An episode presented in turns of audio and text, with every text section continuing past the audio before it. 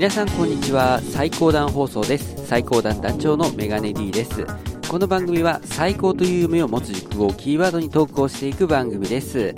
はい、えー、まあ、3月も下旬に入りましてですね、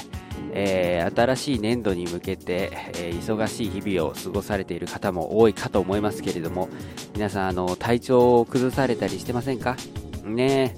うん、こういう、うん、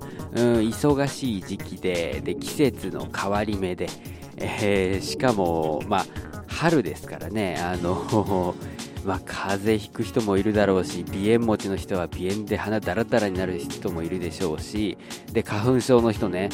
もう多いシーズンになってきますし、うん、大丈夫でしょうか、えー、各いう僕もですねちょっと怪しい。あのねもともと寒暖差アレルギーっていう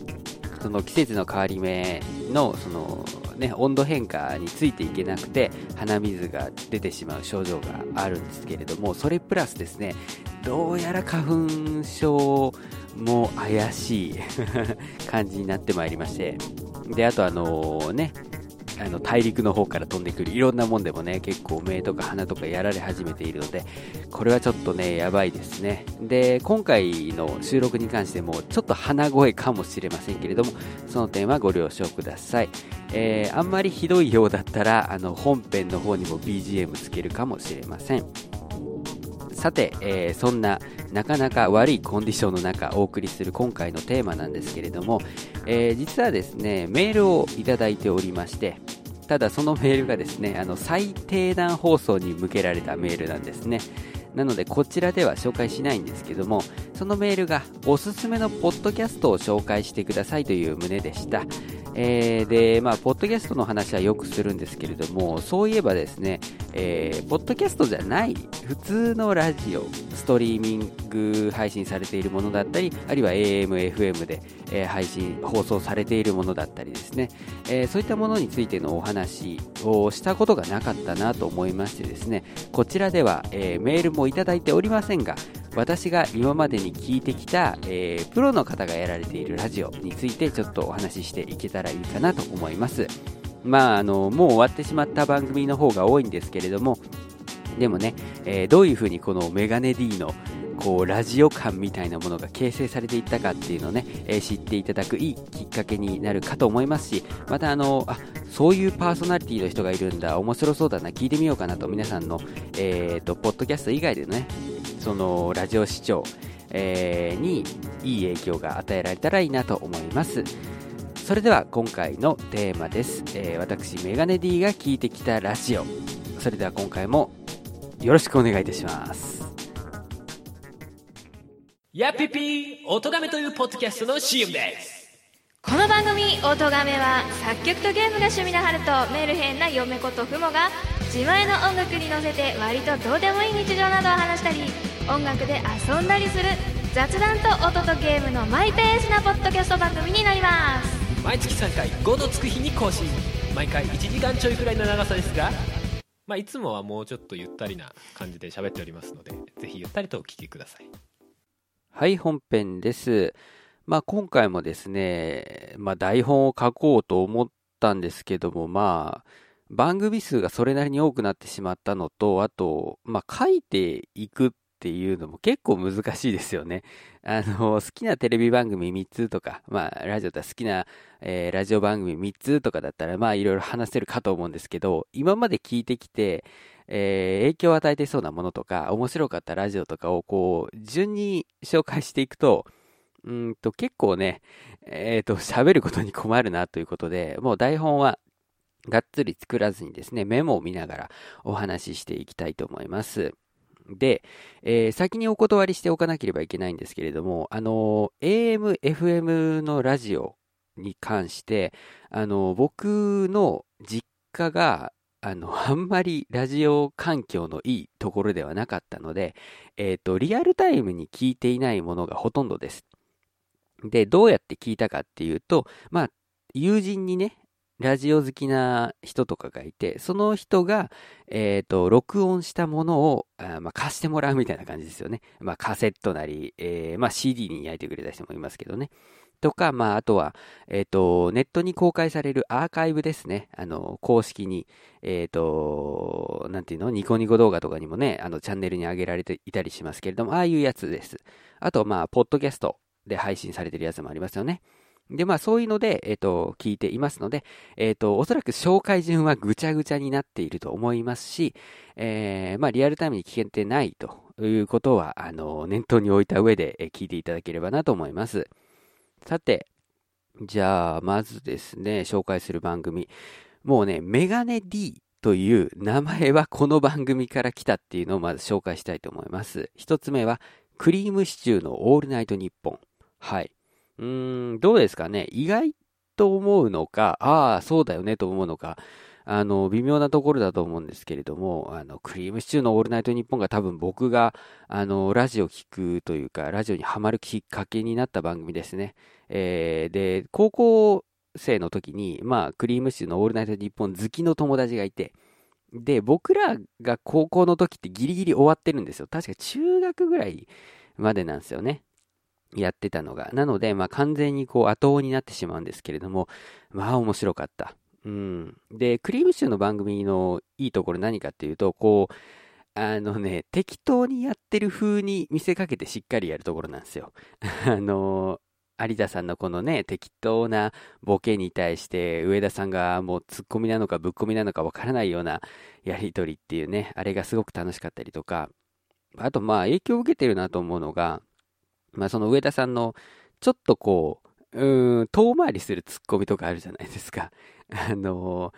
キングオブ、あアントニオ猪木とキングオブバディル、ああ、ダメだ。あこれはダメだね。リスナー失格ですね。上田王決定戦に出れませんね。うん、なんだろう、まあ、あの、ゾロゾロゾロゾロついてきてるけどよ、これ、ロッキーの撮影じゃないのよ、的な、あの、ちょっとね、遠回りするツッコミね。あの、あの感じはちょっとね、あの、まあ、出てしまう時がありますね。えっと、最低段放送で直近に配信した回で、例えツッコミの回があるんですけど、あの、ああ、これ上田さんの影響をもろに受けてるなっていうのが、えー、垣間見えますね。はい。で、メガネ D っていう名前が実はこの番組から来てるんですよ。この番組では話してないかな。うん。最低段放送と、あと、うん、ゲスト出演させていただいた番組でどっかで話したと思うんですが、あのー、最近もね、天才バカボンの実写版の主演を上田さんやってましたけど、あのー、演技が比較的棒というか大根演技じゃないですか。で、あのー、この当時はね、和田アキ子殺人事件っていう特別ドラマがあったんですよね。で、それにこう上田さんが出演されてて、まあ、大根演技だったと。で、その役がメガネをかけてスーツ着込んでる役だったので、リスナーさんとか有田さんとかスタッフさんたちに、メガネ大根っていう風にいじられてたんですね。うん。メガネをかけた大根役者っていうので、メガネ大根っていう風に言われてて、で、あと、クリームシチューのオールナイトニッポンって、あの、ラジ、リスナーのラジオネームがですね、ちょっと、えー、既存の言葉、あ既存の言葉を、えー、下ネタ風にもじったものを使われている方が多かったんで、で、そのイメージがあったんですよ。二つのね。で、ある時に、こう、ちょっと大人のコンテンツの、えー、まあ、リクエスト企画みたいなのがあったんですよ。で、それにお送りするときに、なんかペンネームつけなきゃいけなくて、どうしようかなと思った時に、あ、そういえば、あの、メガネ大根っていう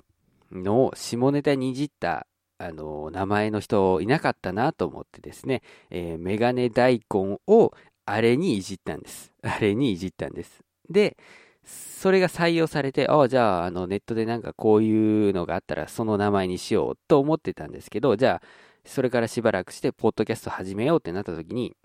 まあ、さすがにその名前は、ね、どうだろうと いうところになりまして、じゃあ、後ろの言葉はイニシャルを取ろうということで、メガネ D ってなったっていうことですね。はい。なんで、この番組がなかったらですね、僕はもうちょっと、あの、わかりやすい名前になっていたんじゃないかなと思います。はい。えー、あとですね、うんと、それこそラジオを聞き始めの頃に聞いた番組としては、いちご100%スイートカフェっていうね、あの、ジャンプであの連載されてました、いちご100%っていう漫画がありまして、それのアニメだったかなアニメ放送中のラジオだったかなうん。あの、メインヒロインが、まあ、4人とも言えるし、2人とも言えるんですけど、まあ、2人ですよね。東條と西の役の、えっと、能登さんと豊口さんがやられたラジオですね。これ配信形態を未だに知らないんですけど、まあ、なんだろう。だから、女性パーソナリティ2人以上で話す番組の聞き方っていうのは、このいちご100%スイートカフェから、まあ、学んだというか、これをこう自分の中での基準にしてる感じがありますよね。うん。だからな、なんだろう。すっごいガールズトーク、ガールズトークしてる番組よりは、なんかちょっと砕けた感じの、サバサバっとした感じの、あの、女性の番組が好きだったりしますね。うんで、これも早いかな。えー、黒金のラジオバレル。はい。これはあの、これこそ、あの、テレビアニメの、まあ、ラジオ、なんていうんですかね、あの、メディアミックスの番組なんですけど、あの、黒金のラインバレルっていう番組がありまして、で、それのこう宣伝番組ですよね。黒金のラジオバレル。これはあのネットでストリーミング配信されてたやつらしいです。はい。で、えっ、ー、と、このラジオバレルは声優の柿原哲也さんと能登まみこさんが、あの、二人でやられている、えー、番組でして、多分ね、いちご100%スイートカフェで、あ、能登さんの声ってやっぱいいよな、から探してて見つけたと思うんですけど、まあ、この番組のカオスっぷりがいいよね。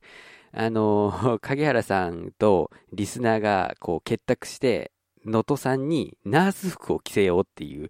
あの、大きな目論みがあってですね、あの、プレ配信みたいなのがあって、で、その後からこう本放送が20回ぐらいあるんですけど、その回を経るごとにですね、どんどんどんどん、あの、カッキーとリスナーのね、あの、協力が凄まじいものになっていって、で、ゲストも巻き込んで、もうぐんぐん、ね、セクハラにギリギリならないラインをこうガンガン攻めてくると。で、能登さんのツッコミがどんどん凶暴なものになっていくと。あの、あの感じが良かったですね。えっと、あなた最低ですっていうね、コーナーとかあって、こう、ちょっと、うん、特殊性癖を持ったリスナーさんの投稿が多くてですね、あの、あやっぱラジオリスナーって若干こう、うん、ね、あの、こじらせたもんがあるんだなっていうのをね、えー、この聞いて思いました。はい。で、えー、それからですね、しばらく空いてしまうんですけれども、これ最近になりますね。えっ、ー、と、これは、その、ニコニコ動画に公開されているので、そのまま聞いてたんですが、えー、ラジオアニメロミックスラブライブのぞえりラジオガーデンというですね、えっ、ー、と、ラブライブのメディアミックス系のラジオで、で、えっ、ー、と、あの、南條吉野さんと、えー、楠田愛菜さん二人でやられた番組なんですけど、いいですね。あのうん。ガールズトークをする系なんだけど、なんていうか、あの、南條さんの生活力の低さ とかね、あの、楠田さんのなんか精神年齢の若さみたいなのが、あの、相まってですね、面白かったですね。なんか、うーんと、ゆるい雰囲気がね、ポッドキャストっぽいなっていうのも感じたんですよ。あの、えっと、最初の3つは、あの、ポッドキャストを全然聞いてない時期に聞いてるんですけど、この、えっと、のぞえりからは、あの、ポッドキャストを聞き始めてから、あの、聞いてる作品なんで、なんで、なんか、うん、ポッドキャスト用のゆるさみたいなのが垣間見えますんでね、多分、うん、聞きやすいと思いますと言いたかったんですけども、確かね、去年の12月で公開が終わっちゃったんでね、残念です。はい。で、そこからのま流れになってしまうんですけれども、えー、南條吉野のジョルメディア、えー、それから名前が変わりまして、新ジョルメディア南條さんラジオする。はい。えー、この2つですね、あの南條吉野さんって、あのフリップサイドのね、ボーカルをしつつ、あの、声優さんをしつつと、まあ、ソロの名義で、えー、なんて言うんでしょうか、あアーティスト活動しつつやってますけれども、やっぱりその生活感のなさ、あ と、あの、リスナーさんに過度にこびない姿勢、あれがすごい好きで、うん、よく聞いてますね、この番組も。あの、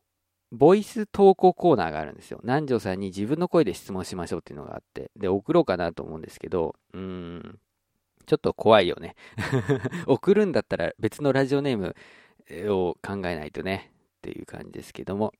それからですね、まあ今聞いているラジオの中で、まあ自分の中の2枚看板となっているんですけれども、1つ目が、えー、いつラジオと呼ばれる、久保ゆりかが一人喋りなんて胃が痛いっていう番組ですね。えー、声優の久保ゆりかさんがやられてる番組なんですけど、あのー、なんともね、こうこじらせた感じ、あのー、残念美人な感じがすごい良くて、あと、なんでしょうね、いつラジオのこう制作スタッフ陣がこう実質その鹿ちゃんその久保さんの友達みたいな人たちの集まりなので あの番組開始してからガンガンこう心を開いていった結果なんか友達みたいな感じになってるんですよ。なんでこう、本編は本編で、こう、かっちり、まあ、かっちりっつっても、こう、なかなかカオスな番組を放送しつつ、そのおまけ放送つって、エジオンでね、えー、と、まあ、ゆるい感じのやつをやるんですよ。で、久保さんが、こう、メインパーソナリティとしているんじゃなくて、こう、作家のちゃんこさんとか、えー、関つりこさんとか 関ちゃんとかね、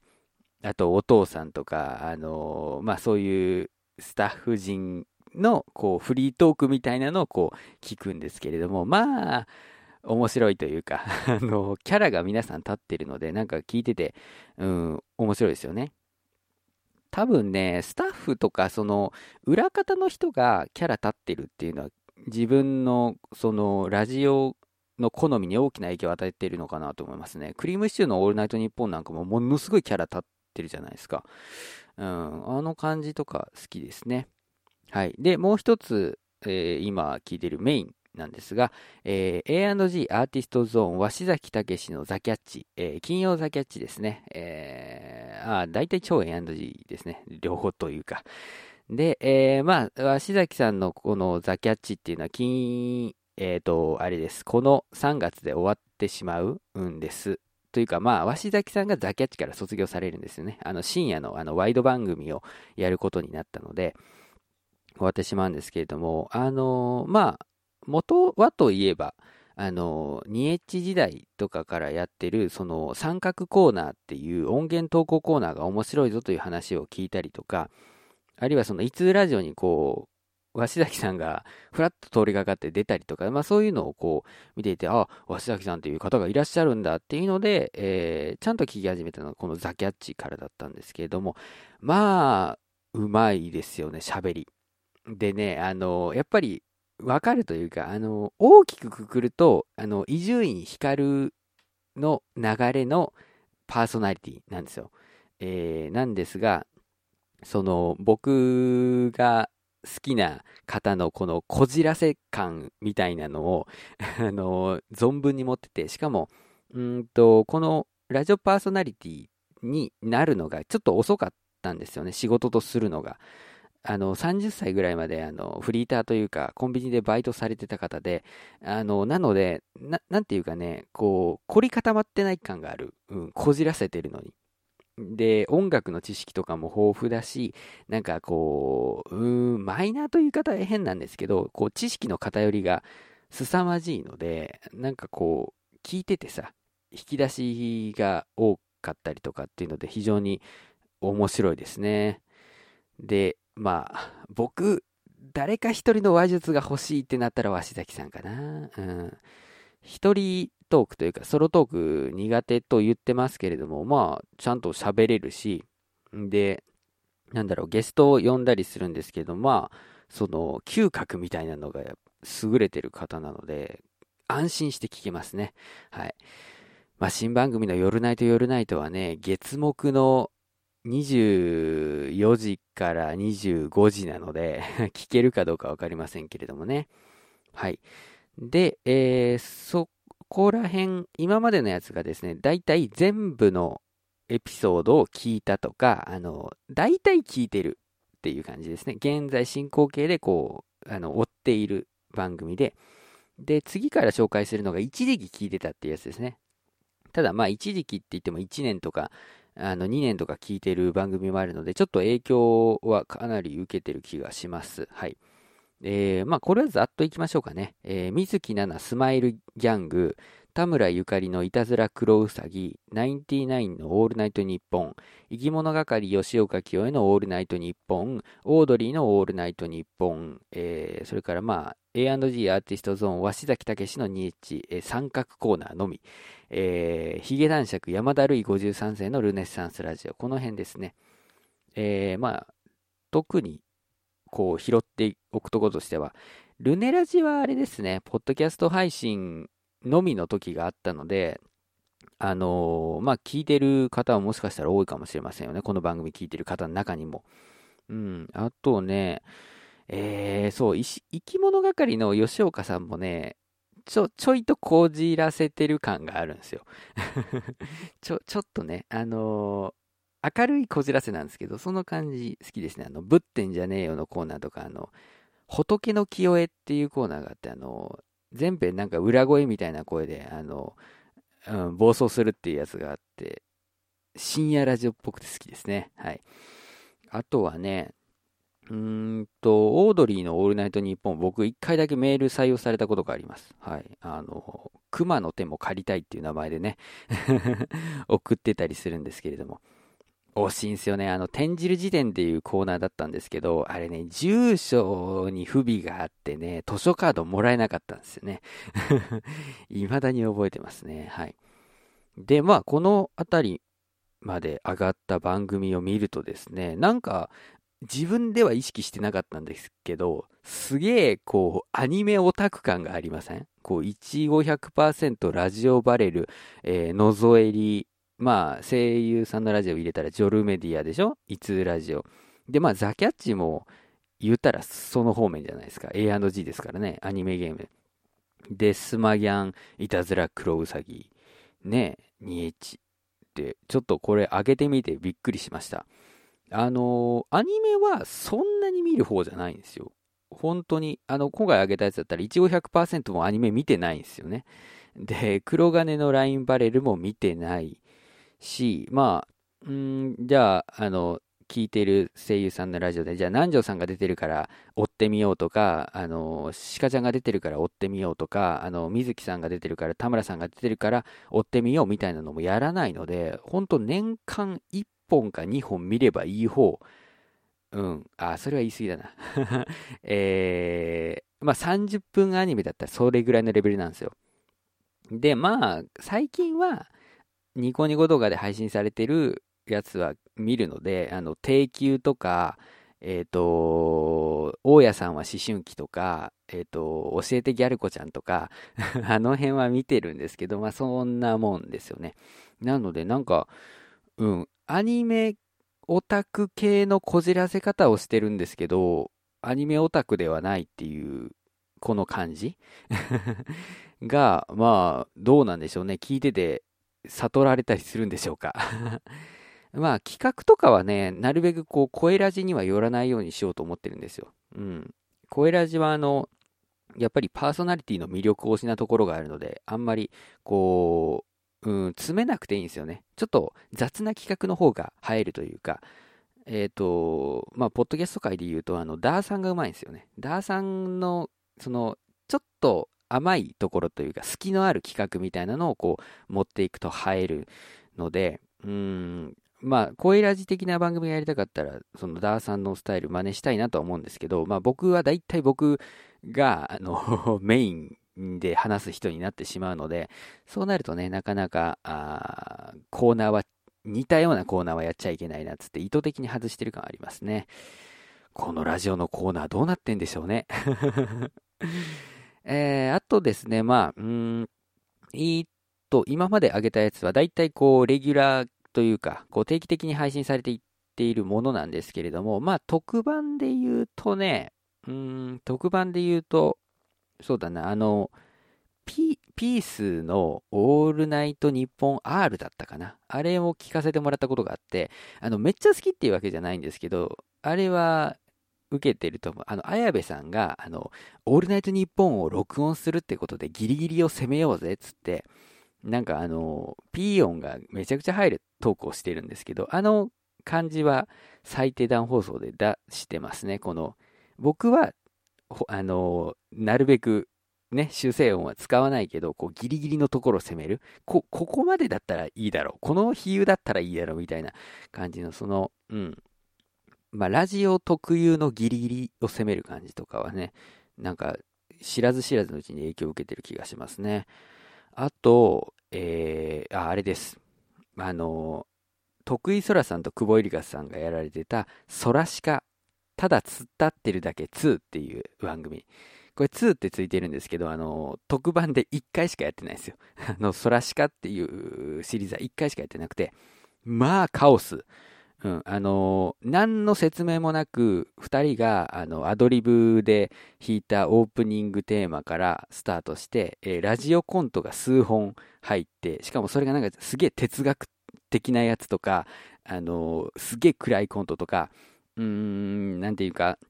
超シュールなコントとか、そんなのの連続なんですよね。で、あ、やっと終わって2人のフリートークだと思ったら、あの、お菓子食べながらぺっちゃくちゃ、ぺっちゃくちゃ話すから、あの、咀嚼音とかが入ってるんですよ。あの、その感じとか、あと、あの、自己紹介もしないし、あの、メメールコーナーに入るときも、あの、あ、メール届いてるらしいっすよ、つって、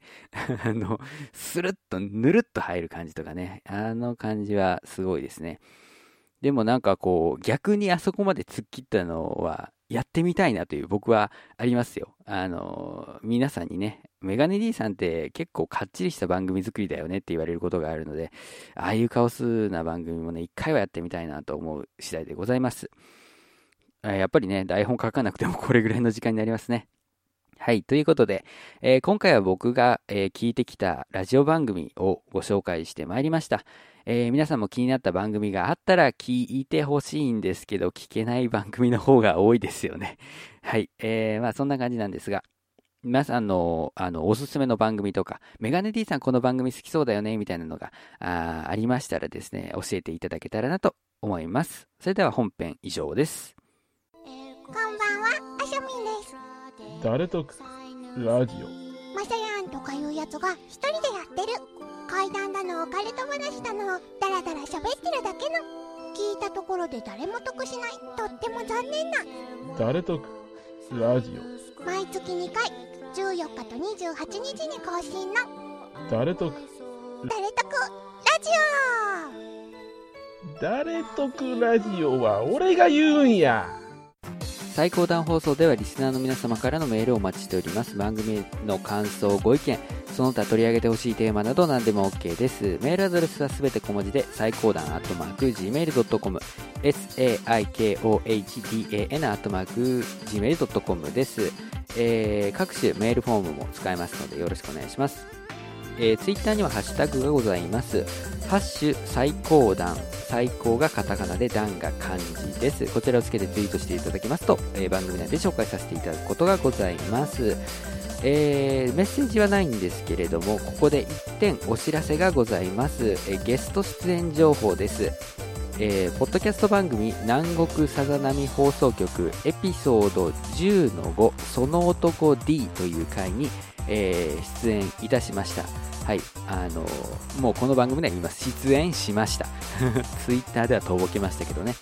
はい。で、えーまあなんていうか、この南国さざ波放送局っていう番組は、こう、半、半、こう、ラジオドラマみたいな形式で進む、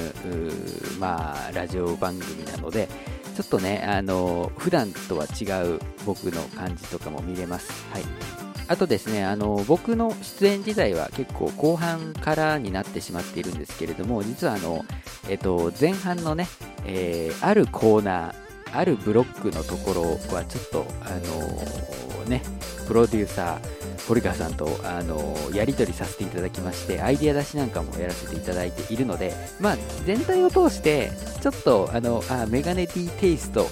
をちょっと感じていただけるかなと思います、はい、まあでもあんだけ送って、えーちゃんとさざ波の枠組みの中に僕のテイストを入れていただいたんですごくありがたかったですね。はい。で、まあ最後まで聞いていただくと分かると思いますが、さざ波さんとはちょっと、あのー一見、お仕事、お仕事？っていう、まあ、っていうか企画かな？で、えっ、と、まあ関わらせていただきますので、うんと、まあそれが発表になったというか、まあ音源が公開されたら、またそれは改めて告知いたしたいと思います。うーん、音亀フェスでやった曲とかも合わせてね、公開場所を考えないといけないんですね。音楽系のね。やっぱりどこですかね。サウンドエンジンは違う。編集ソフトだ。えっと、バンドキャンプが一番初めに出てくるけど、バンドキャンプじゃないよな、僕はね。うん。まあいいでしょう。まあそういうのがありますので、はい、よろしくお願いいたします。リンク貼っておきます。えーそれからですね、えーっと、まあ、メールテーマというわけではないんですけど、ゆるく募集していきたいと思うんですが、えーっと、ツイッターでですね、テーマいただきまして、島田健作さんからですね、えーっと、まあ、お土産特集みたいなのしようかなと。うん。で、あの、あなたが住んでいる地域には、まあ、代表的なお土産ってあると思うんです、全国的な。僕の地元の岡山だったらきびだんごとかだと思うんですけれども、でも、岡山県民がじゃあ、お土産を持っていく、地元の、えー名産品を持っていくっていう時に、きびだんごを持っていくかっていうと、微妙なんですよ。持っていく人はもちろんいるんですけど、うん。うちだったら、あの、お菓子だったらあれ持っていくなみたいなのがありますので、その皆さんが住んでいる地域で、えーまあ、その地元の人が買っていくお土産とか名産品とか、えーそれとか、まあ、おすすめのものとかね、そういうのがありましたら、あの募集しておりますので、メッセージいただければいいなと思います。あとは、えっ、と、いろいろ詰めないというわけでいけないですね。えっ、と、多分これを配信している時にはもう、えっ、と、なんていうか、えーリリースされていると思いますけれども、えー最高段団員の DY さん、DY のパルベライズビートでもおなじみですけども、DY さんの、えーデジタルシングルが、えっと、出ました。L&P っていうやつなんですけれども、iTunes ストア各とかのな、各種、とかのなって、iTunes ストアとか Amazon MP3 とか、そういうあのダウンロードサイトで、えー、と購入できますので、えー興味がある方というか、あの買っていただければなと思います。あの最低段放送のテーマソングとか書いていただいてお世話になっているのでね、告知はしておかなきゃなっていうのがありつつ、うん。で、まあ、こういうのに関連して、またちょっとミニ番組をこの最高段放送内で放送するかもしれません。ね。うん。あの、はるさんがさ、配信してるやつとか全然告知してねえなっていうのを思い出して、そういうなんか、うん。あの、告知ものをまとめた、あの、情報会みたいなのも配信する予定ですので、えっと、ちょっと今、忙しい状況なんであれなんですけれども、まあ、片付いたら改めてこう、えー皆さんにご確認させていただくことがあるかもしれませんので、その時はよろしくお願いいたします。M3 までにはやりたい。の M3 に出演される方とかもたくさんいるので、その情報をね、えーまとめて、うん。あの、ここのブースに行くと、誰々さんがいるよみたいなのはやりたいと思います。はい、えーやっぱり長くなってしまいました。えーちょっと伸びてしまいまして申し訳ございません。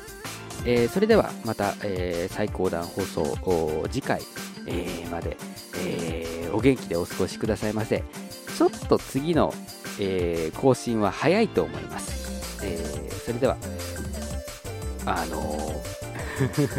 ダメだね。ここら辺を決めてないね。えっ、と、あのお体にお気をつけて、あの風邪とか、えー鼻炎とか、あと花粉症とかいろいろ辛いとは思いますけれども、えー皆さん元気にね、えー3月乗り切りましょう。えお相手はメガネ D でした。次回もお楽しみに。さようなら。